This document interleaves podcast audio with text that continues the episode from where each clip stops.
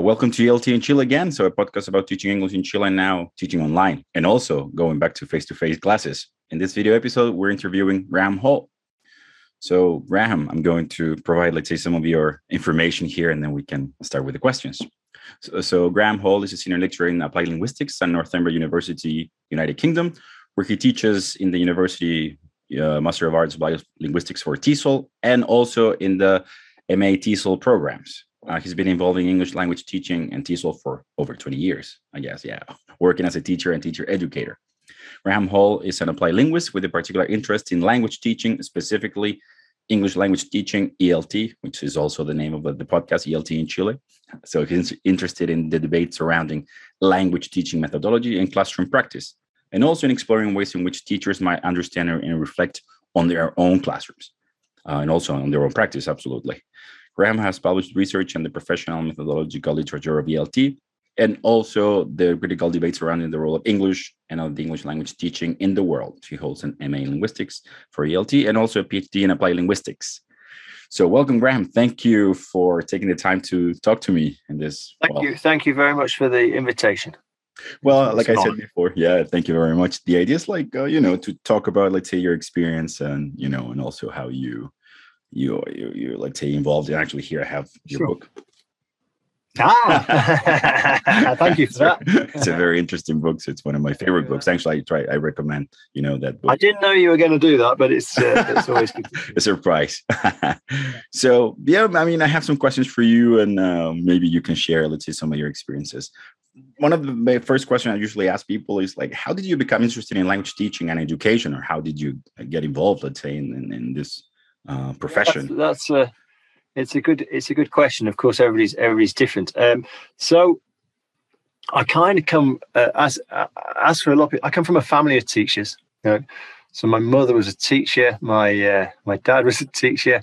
My aunt was a teacher. My great aunts were teachers. I, you know, um, so I decided that I was never going to be a teacher. Consequently, and of course, uh, it, it, it, it's it's like that line from the, the film The Godfather. Just when you thought you get out, they'd pull you back in. So um, yeah, maybe there was a touch of inevitability there. But what, like like many people uh, uh, uh of my age and, and, and background, I kind of graduated from university in uh, the early 1990s, and um, at that time, for, for, better or worse, probably worse. Um, you know, people in my position who were who were British um, had the opportunity to to to take a CELTA course and and go into English language teaching. It was a it was an opportunity for us then.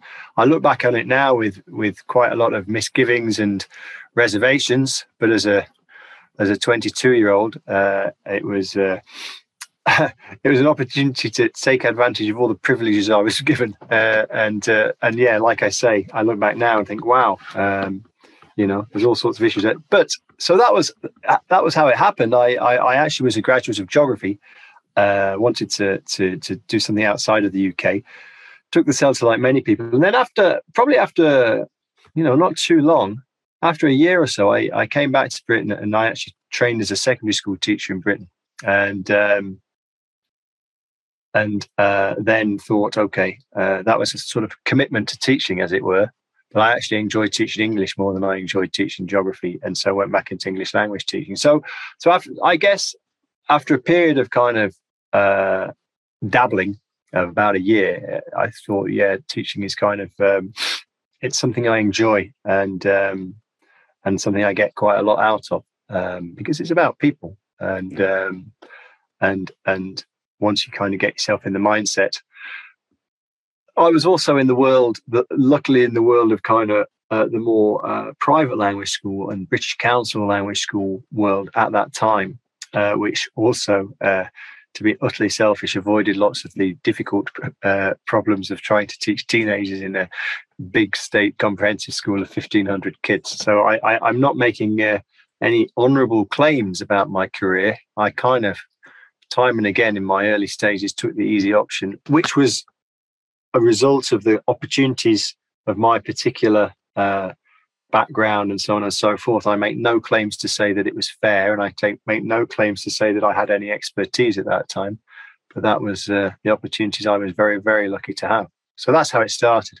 and also well you you uh, you make a very good point in a way that you know we probably start you know teaching from different experiences and you know life takes you in a different in a specific yeah. or different direction. So in a way maybe your life also took you or put you in that uh, direction of maybe teaching and also maybe teaching in private schools because it can also well it, well, it was, it was it was interesting because because um obviously um as i say it was the early 90s and at that time uh, there were lots of kind of political changes in the world, and it was an opportunity to go and see political changes firsthand. So, uh, as I think, uh, it's not. I don't think you said it's in the in in the uh, in the blurb at the start, but we might touch on. I, I went first and taught in Poland and and Hungary, and these were the early '90s, just after the uh, the end of the Cold War uh, of that time, and it was just an opportunity for for someone like me who was quite interested in in sort of that kind of thing um, current affairs, changes in Europe. There's an opportunity to go and live in in, in countries,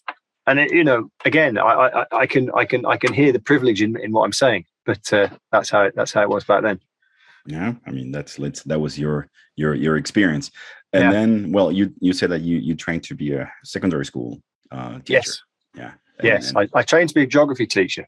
And uh, I think the big difference, and this this is something that's quite interesting, is is is certainly as uh, somebody who worked in the in the in the private language school sector at that time. Uh, obviously, people were choosing to study English, whereas uh, people were being forced to, kids were being forced to study geography. So you can kind of start to see issues of motivation and, and things like that. And I, I don't know, maybe I was okay at geography teaching. Uh, it's not for me to say, but but actually the easier option was to teach people who were more motivated and chosen to do something. Yeah. Uh, so yeah. Yeah, maybe it can be uh, maybe you, it, that can be something that's that's more uh, rewarding, you know, like yeah, well, more rewarding, but uh, certainly uh, yes. I mean, there's different pressures, but uh, it was uh, as a young man an easier option for me at least. Okay, very good, very good. And Graham, what are you currently teaching, or what are you working on? Like, are you teaching? Well, uh, uh yeah, you, you you kind of um, traced a little bit of my my my professional uh, profile. So after after some time like many people in my position, after some time working uh, outside of the UK, I came back to the UK, and um, I think I think what's I think what's interesting in the way that I describe my career is, is, is the way that it does link into kind of global trends. I came back to the UK in in, in 1998, I think it was, and I started working in a, in a British university, Northumbria, uh, as a as an EAP teacher, and uh, I suppose the connection to kind of global events was was it was really quite near the start of the, uh, the sort of internationalization of education where students from all over the world would go to different countries and universities at that time were to some extent playing catch up with the with a number of students from different cultural and different linguistic backgrounds and so there was quite uh, quite a boom in in in um, in recruiting language teachers in British universities to try and try and deal with students who weren't British uh, and to try and uh, work with them to to help them uh, in their studies. And um, and from then, you know, these these things kind of progress over time. Um, the, the, the unit where I was working developed a master's course. I think we all wanted to work uh, in in language teacher education, and then from there on, we developed uh, so the the master's course, as you as you outlined, was for teachers, and then we developed a, a, bachelor's course, which was language studies, linguistics, if you like. And there's some language teaching methodology in there, but it's also linguistics, pragmat, including pragmatics, semantics, and all the rest of it, and also sociolinguistics. And so um, over time, I sort of migrated towards rather than teaching English per se, I I work and talk to teachers about teaching English. So I, I can't really make any great claims to be uh, to be an English language teacher per se, although I've been in the field a long time. And and and to, to be honest, I suppose my it'll sound very glib. Uh, I like talking to teachers about teaching. Great. because That's we like... can we can learn we can I can learn I can learn about the world and learn what happens around the world and absolutely as and also hopefully help teachers think about their own teaching. But uh, you know I, I, have to say that I do something for them. I I guess because that's that's part of the job. But actually, what's in it for me? I can learn from what's going on. Absolutely. So now I work in language teacher education, I guess. Yeah, and also, well, that's one of the main components. You know, like, well, classroom reflection, like the experiences what you see in the yeah. classroom every day. You know, yeah, that's teach. right. It's a it's a funny balance, isn't it? Because because if if if you work on a, in language teacher education, obviously there's things that you uh, are said to know or things that you claim to know. But actually, um, I think the way I, I see it is is uh, I think the first question in language teacher education, I, I try and well, even for myself, but with people that I work with, with students on the program who are practicing teachers, is try and work out what, what we actually do do. What do we do in the classroom? Yeah. Because classroom decision making is so rapid and we're running between jobs or running between classes and we kind of make decisions because we make decisions something has we have to do we, what, what are we doing so so uh, uh an interesting question is to, on language teacher education programs that i work on these is when people have the opportunity to step back mm. to ask them so so what is it that you do then what do you do? What do you do in terms of error uh, corrective feedback, and what do you do in terms of own language use, and what do you do in terms of group or pair work, or and and, and try and get people to clarify what they do, and then clarify the principles for it that they think they follow. Well, I no, notice the the emphasis on what that they think they follow, and then from there, from there, it's a, it's a question, isn't it, of of thinking through what other possibilities there may be. And then this is this is the key bit, and this and so so far so good. I think I think I, am in a, in a reasonable position to ask those three questions of teachers: What do you do? Why do you do it? Here are here are the alternatives. But then it goes back to the teachers: Are, are the alternatives likely to be more effective in your context? And that's not really a question that I can answer mm. because I'm not working in that context. And finally, are the alternatives, if those alternatives are preferable, are they feasible in your context? And as soon as you get onto the in your context questions, that's where I think as a as certainly for myself as a language teacher educator working in the UK, then you have to let go. And, and it's it's about prompting people to go through that process of reflecting on those five questions for themselves. What do you do? Why do you do it? What are the alternatives? Do they work? Are they feasible? Yeah, That's, yeah. I mean, it, it, it's terrible. I've just summed up my entire attitude to language teaching education in 20 seconds. Uh, I'm not sure that that's a great. I'm not sure that's a great recruitment uh, drive for my courses. No, but, but I, that's yeah. kind. That's kind of how I see it.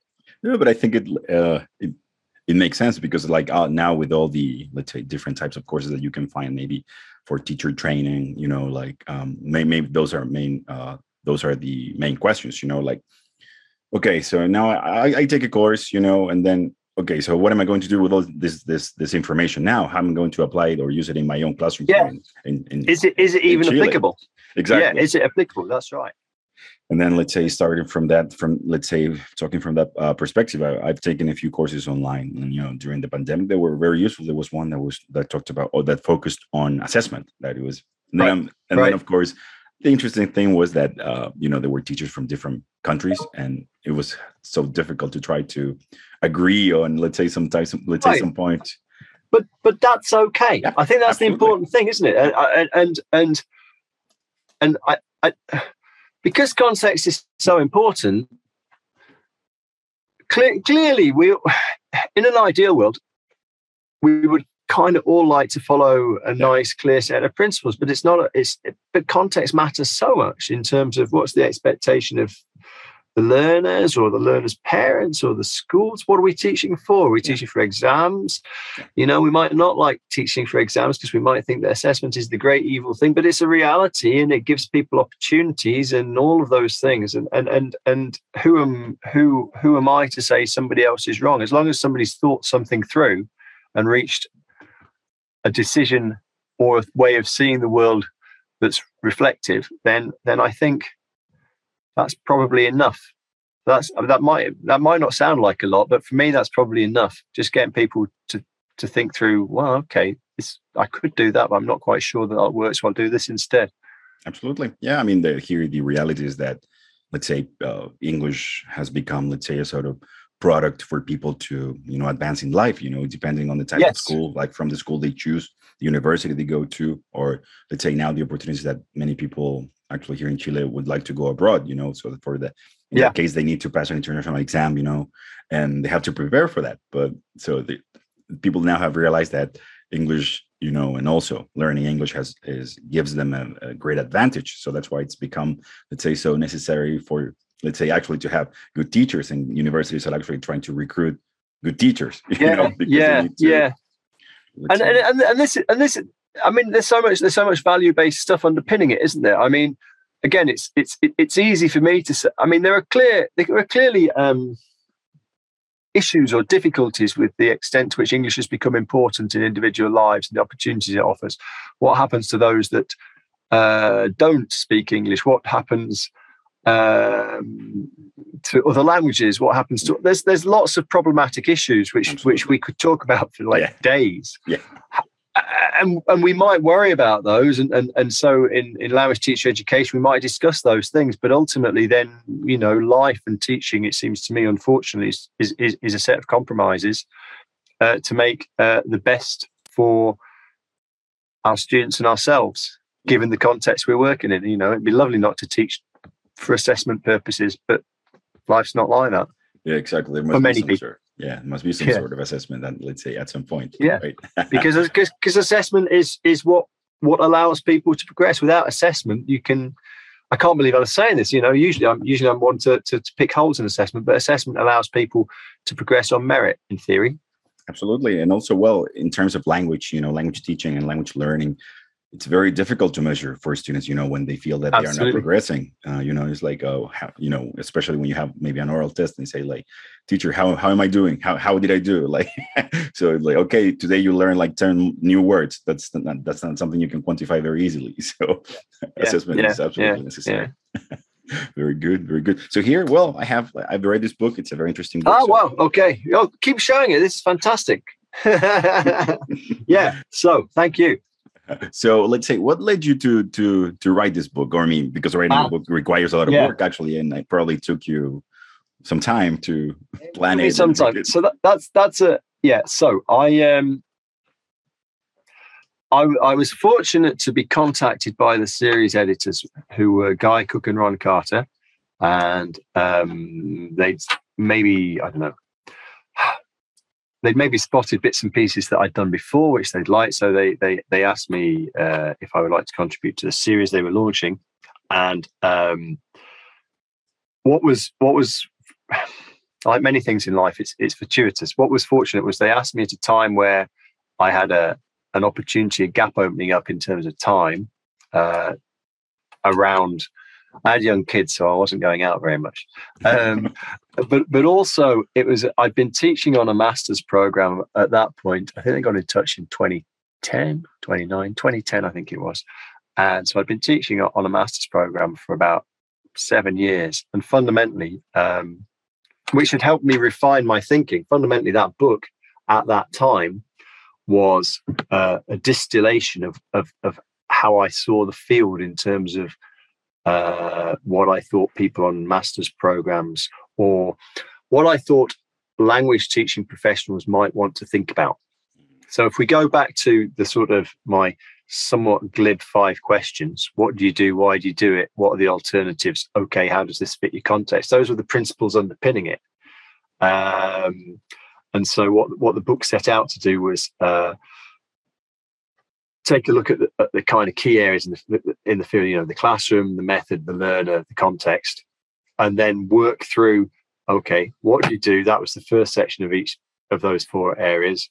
Um, then here are the ideas. Then what will you perhaps do in the future? So it's it's it's, it's quite a lot of uh, putting the, the the putting my interpretation of the field out there, putting the possibilities out there. Such and such says this, but such and such says that okay how does that work for you? Um, yeah. and that's that's how it went and that's kind of how the book is is organized. Rather than moving from theory to practice it moves from practice to theory. It starts with the question what do you do? Yeah. what happens? What what do you do?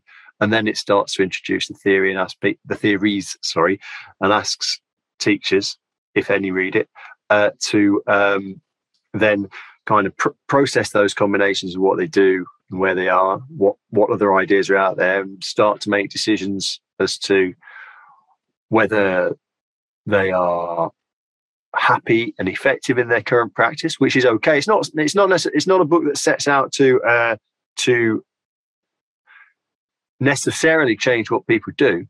It's a book that sets out to help people think through why they do what they do. That's yeah. that's really it. Yeah That, that's why say I like this this this book so much because it, it goes from that. It's not telling you this is what you have to do. It's basically okay.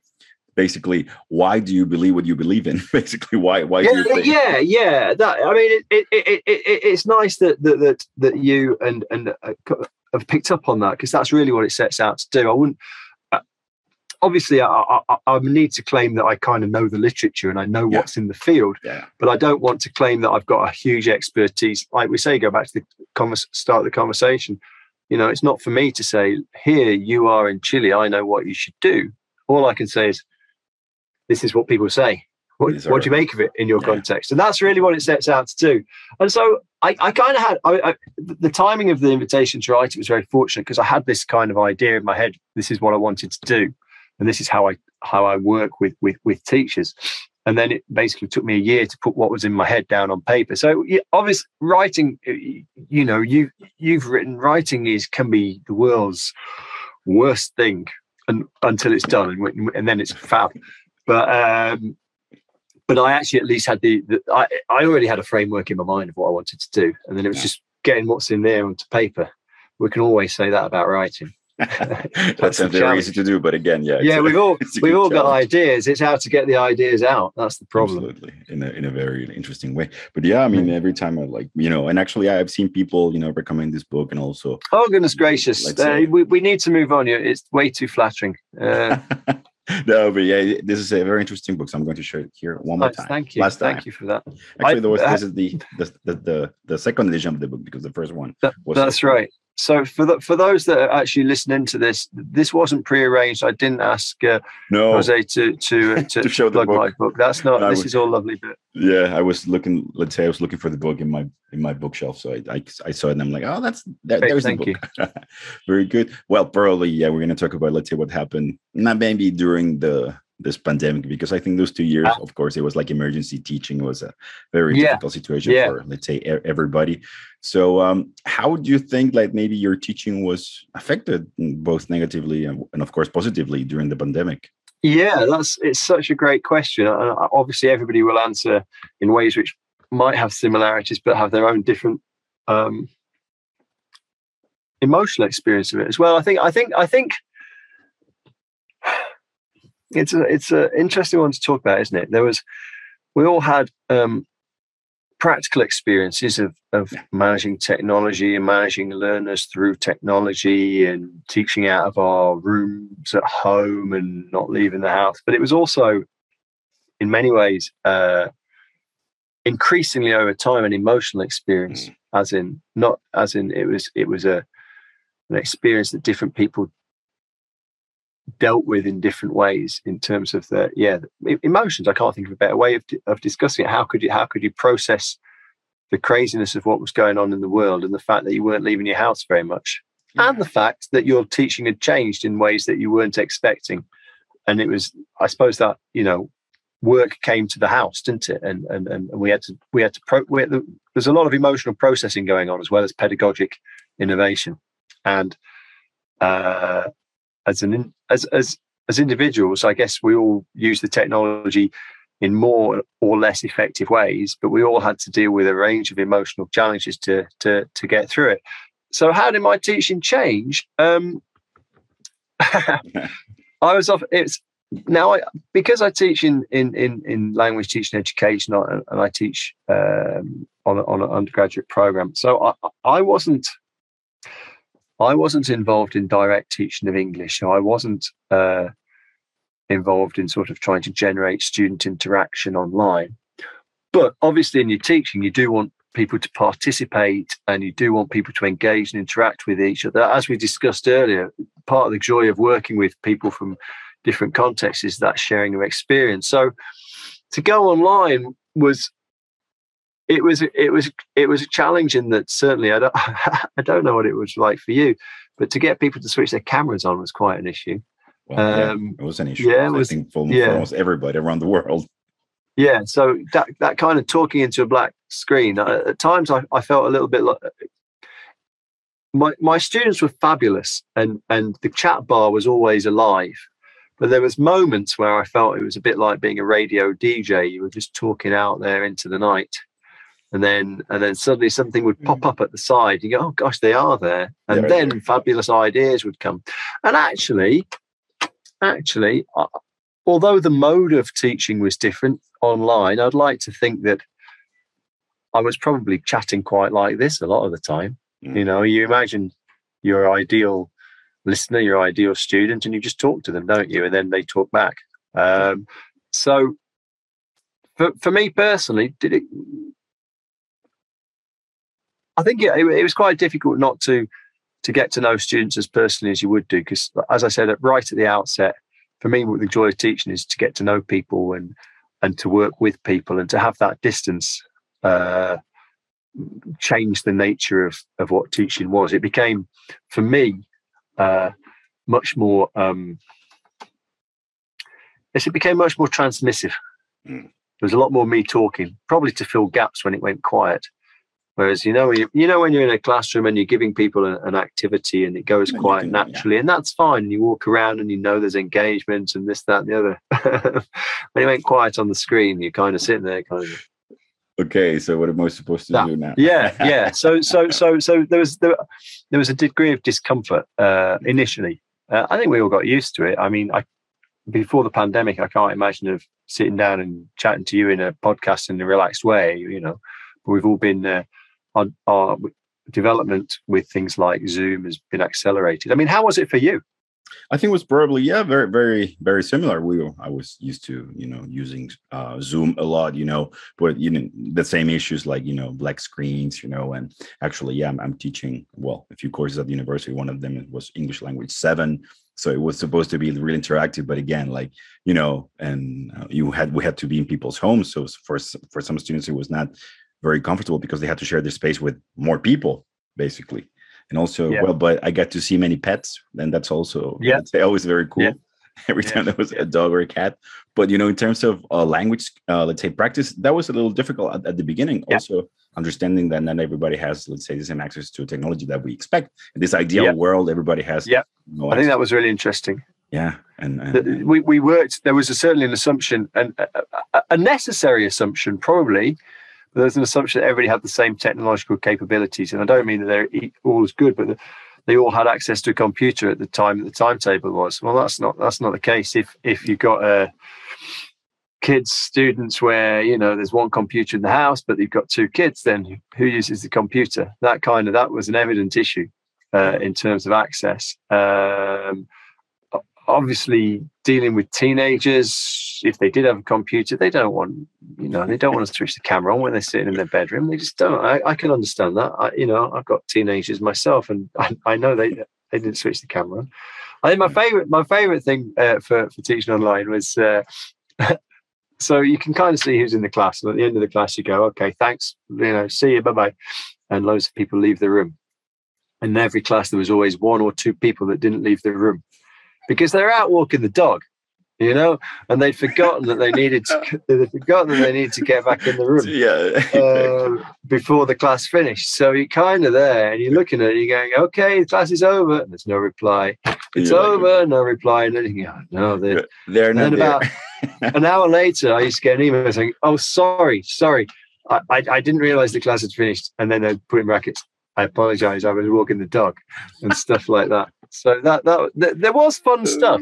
There was fun stuff. Yeah, many. Let's say there are many anecdotes. You know, like people. Yeah, yeah, and- their and- and, uh, on, on. You know. And I, but I think the anecdotes build us build up a bigger picture of Yeah. initial student discomfort. I- It would be very interesting for me to speak to those people who were already engaged in online learning Mm. and who didn't just transition to online learning in a way which completely tried to replicate what they already did because in effect Mm. that's what i Yeah. did you know it's like okay i have these i was lucky we have a decent platform at work called blackboard and that worked pretty well but in effect i tried to recreate the interactions and discussions that i have in class to better or worse effect uh, but i would i would be very interested to know to speak to people who did something radically radically different with the technology uh, because i don't think i it was a radically different experience but i didn't try and do something radically different Yeah, yeah. I mean, yeah. Um, some colleagues were like actually creating like YouTube channels and things like that, like using, let's say, some more technological stuff, or maybe actually getting high definition cameras and things like that. While others, you know, just had a laptop, and you know, and, and for them that was that was that, that was enough. So it also yeah. depends if you're really fond of technology or not, or how much you know, because you know, in yes. a way, you were forced to and if it depended on wh- whether you were teaching online before or not or if it was maybe your first time teaching online so you had to learn yes. many many many things and i think that was also something that let's say took place. And and now what uh, are you teaching let's say uh, face-to-face courses uh, after I, I don't know I'm, because now in chile we also have the something similar like what you have in the uk is like basically living with covid. Yeah. Ah, yeah okay. Uh, yeah Uh, I'm I, have been back teaching face to face for since September, um, and to start with, it was uh, it was quite a quite a strange experience because um, people were wearing masks and I was teaching behind a screen. Uh, and I was for some of it I was I was wearing a mask, but then uh, as you can probably tell, I talk quite quickly, yeah. and uh, and when you're teaching, you're talking quickly and loudly, so you need a lot of air. So I had a mask on and I couldn't get enough oxygen. So I moved.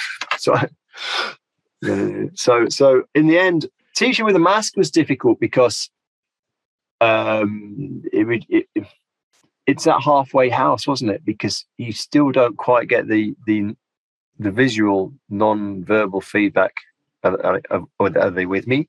But it, but it was interesting, and I'd, I'd be interested in your perspective.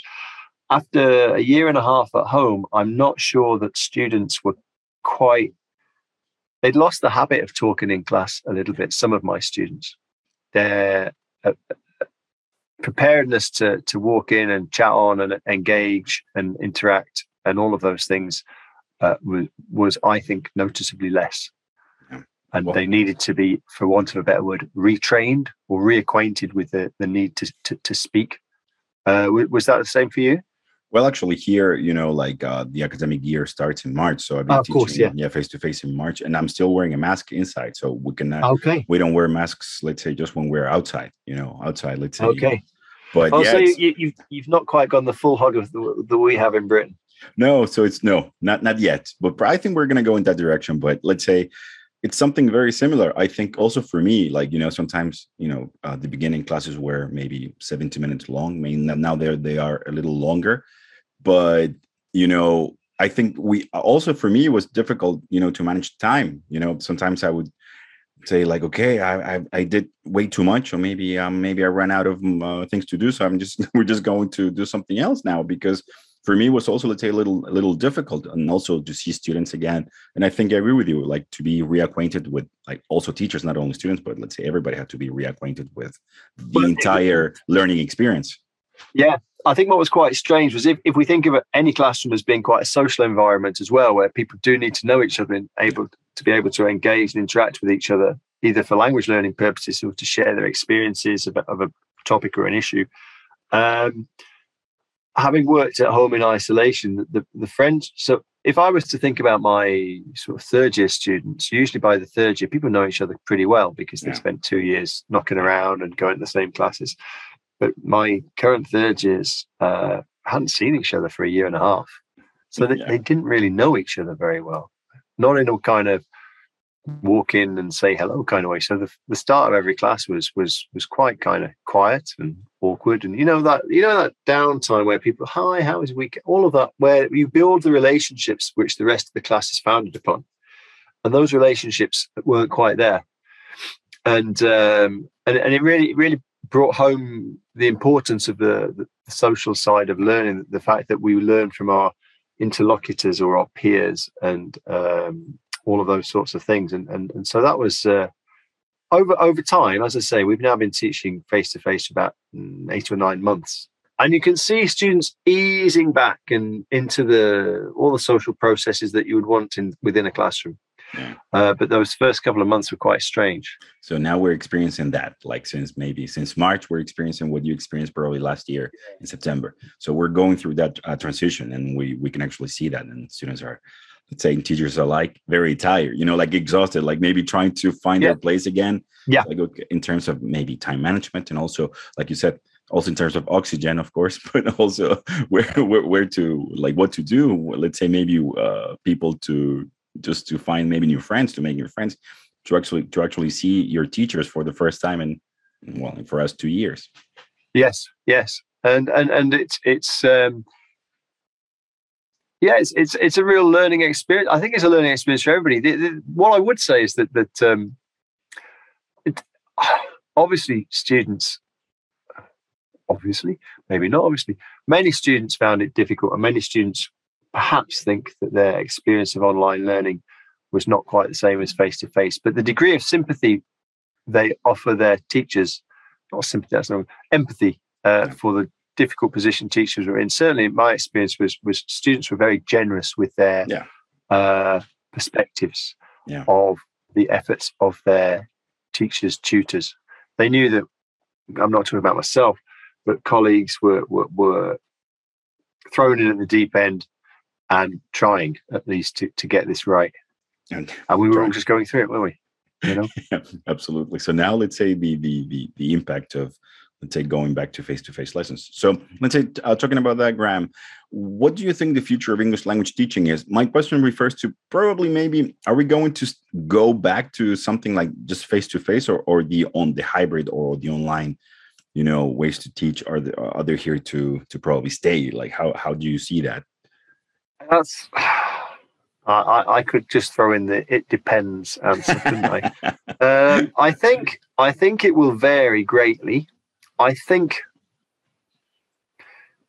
from a slightly bleak perspective, I think a lot of institutions will try to maintain hybrid models or almost entirely online models without thinking how that might be done a little bit better than it has been so far. Mm. I'm not de facto saying hybrid and online models don't work. They can work perfectly, perfectly, fantastically. But I think a lot of institutions might try and see that as the future. So we're going to do it without thinking through how to how to make it better than it was during the during the um, pandemic. Uh, so I think there will be pressure for that, um, I think there's certainly a demand amongst learners for my speaking to my students. They're delighted to be back at the classroom, in the classroom, sorry, but they also grew used to the flexibility yeah. that online learning gave them. So they're in slightly a a cleft stick of loving the face-to-face stuff again, but realizing that face-to-face is not quite as flexible as online they have to travel they have to come into classes and things. So i think there's an unresolved tension in a lot of uh, student attitudes and beliefs at the moment which yeah. will work out over time. Um, i mean so so that that's a, something else. I, I think I, i'm certainly far more relaxed about teaching online as a teacher. And I imagine most teachers are. I, I, think I'm okay at it now. I, I wouldn't have even dreamt of teaching online two years ago. It's just not something no. I ever thought I would do. I didn't think I, I, was particularly interested in it. Now I think, yeah, it's okay. It, it was all right. Um, we know that online teaching can be effective, um, with the emphasis on can be. Um,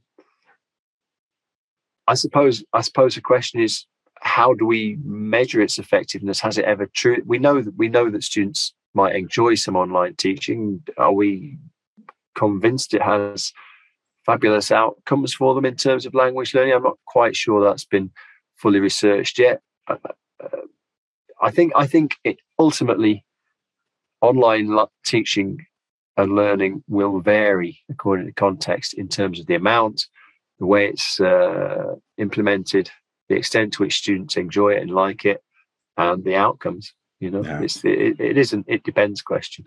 Well, yeah, you, you made a good point um, because probably you experience, and actually every time like Chile was uh, going through something, we would look at England or the UK because you were actually that's something that we, we, we were going to experience. Since right now it's uh, it's kind of similar, oh, you know, really? we are saying, you know, like in terms of the tensions because those are the things that are starting to say happening. You know, students either working or people who don't live in Santiago who they have to let's say maybe commute or travel every day. Yeah. And uh, and also that because that's very time consuming, you know, spending time in let's say on campus, you know, and uh, spending basically like the entire day. And before they were used to something a little different.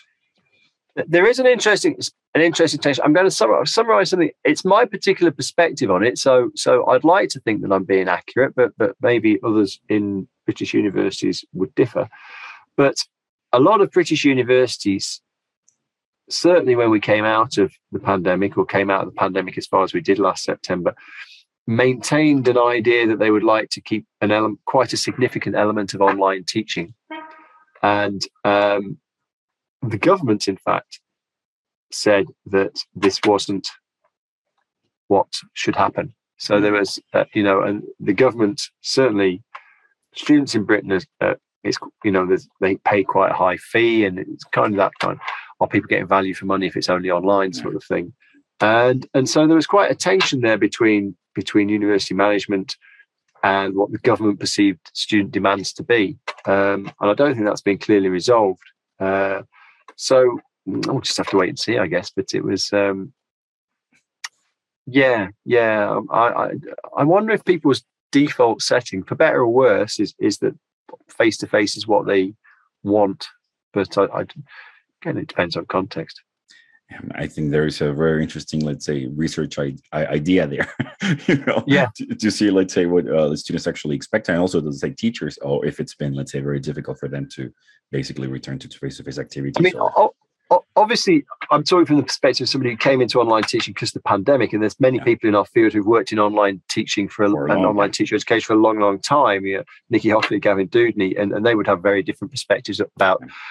About uh, how it works and its effectiveness. But if, if, we take the many, many people, both teachers and learners, who were thrown into it, as it were, those are the kind of groups who it, who it was new in the pandemic, and perhaps you know where technology was was just keeping people going uh, rather yeah. than being thoroughly thought through. Exactly. I suppose that that's the majority of people who engaged online uh, over the last two years. My, my, I do wonder what what Yes, we have. There's a phrase in British politics. It's it's it's it's it's become a cliche. Uh, I'll try and keep this non-party political. Uh, build back better, um, and uh, I'll, I'll, leave it there. Uh, but I wonder if we will build back better. Uh, you know, in terms of technology, uh, it's. I'm not a technologist, so I can't. I can't say. You'd like to think we would, but um, but you do wonder. Absolutely.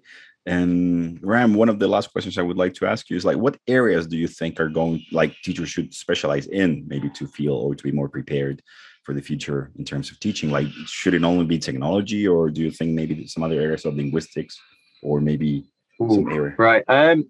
So, ha. it, it, I suppose it depends who and what people are teaching. Um. So I think the big, I think the big debates within the field and I don't necessarily think this affects classroom practice per se in terms of teacher decision making yet, although I think it will come through. I think the big issues in the field are um,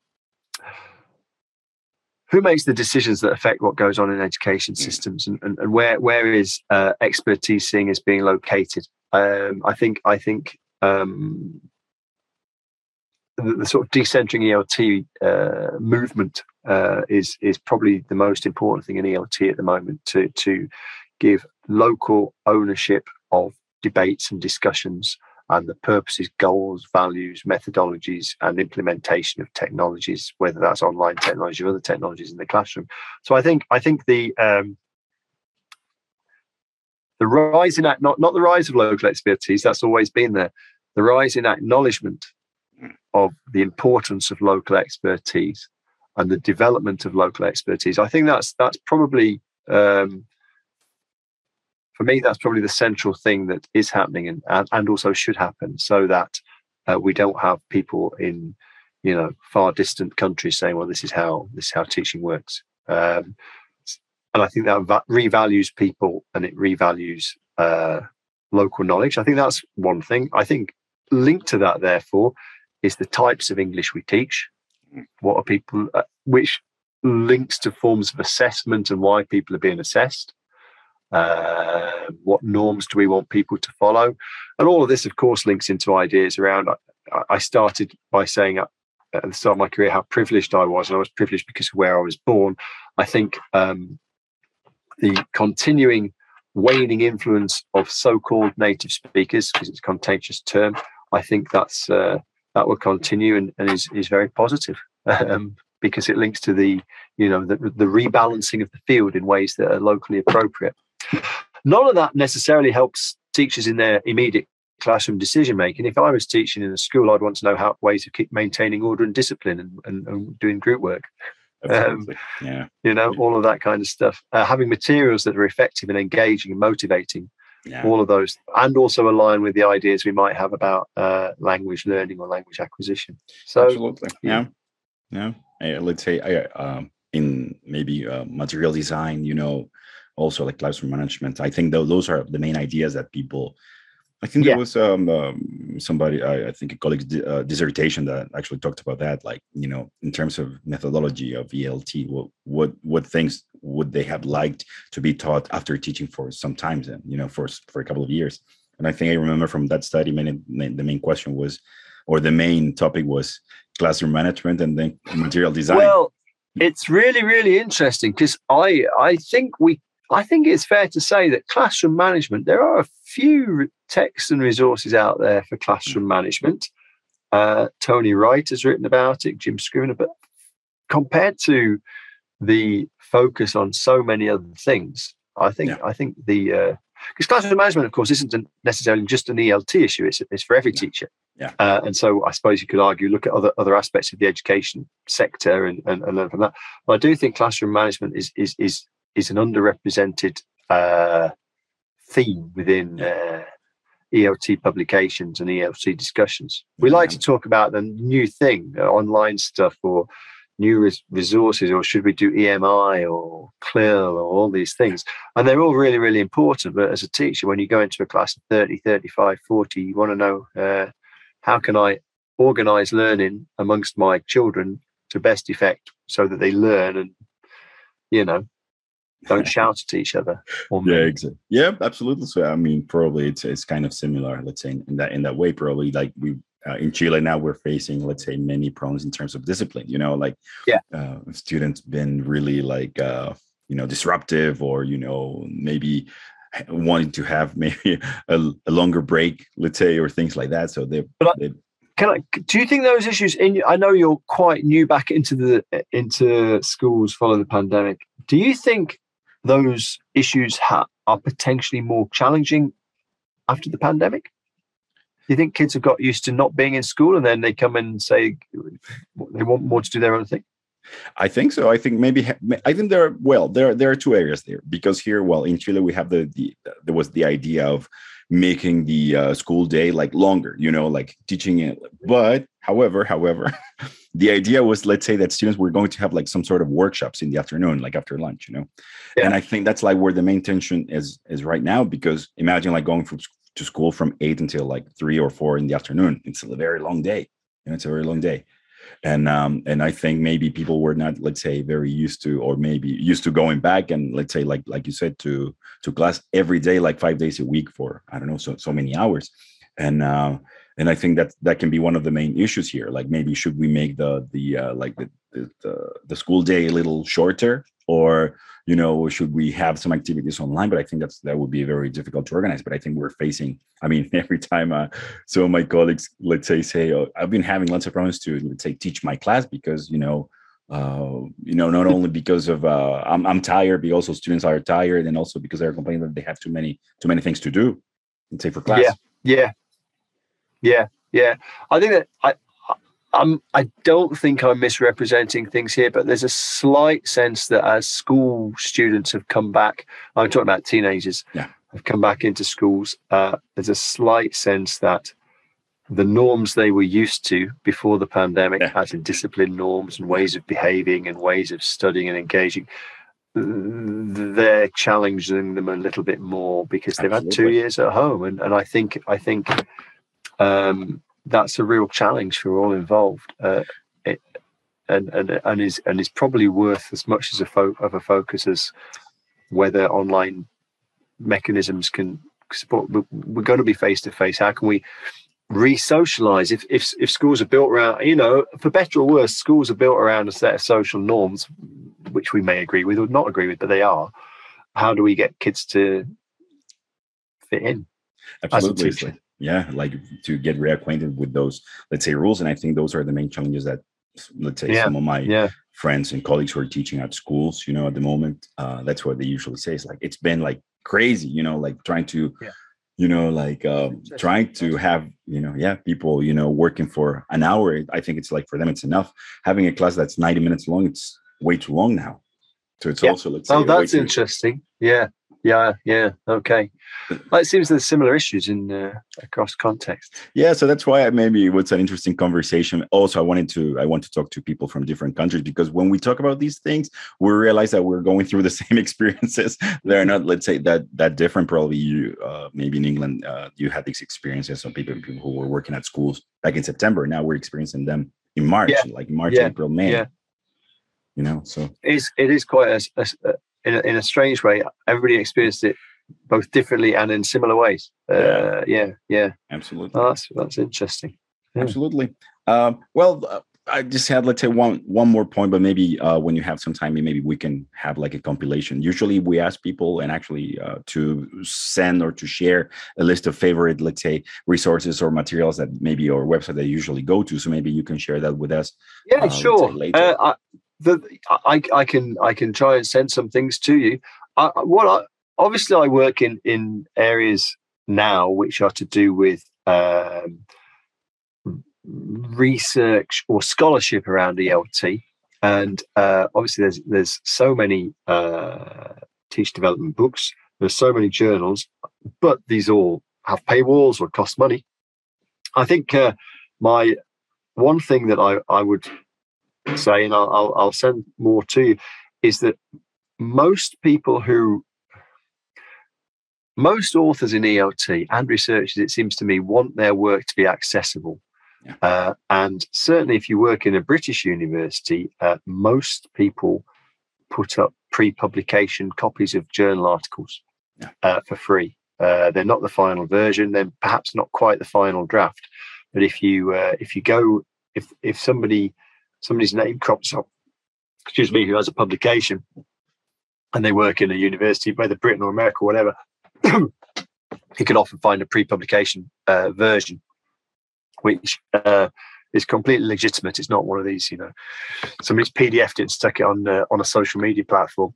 Um, so that's uh, that's probably what I do the most. Actually, yeah. I um, if I can't find something because it's behind a paywall, I try and find who the author is, find out where they work, and see if they've got pre-publication. and of course, a lot of the a lot of the names in our field also have uh, copies of various publications and papers that they've done. Absolutely. So yeah. I think there's a certainly in terms of teacher research and scholarship, there's a lot more available than, than we might think at first glance if we have the time. And it does take time and energy to to try and dig it out. Yeah, absolutely. Uh, so that would be yeah. my my starting point. Yeah, that would be great if you can. Let's say maybe I can share that with uh, our yeah. listeners, and, and because we also have a our website www.eltinchile.com, so I can share that there. Sure. Yeah. Absolutely. Yeah.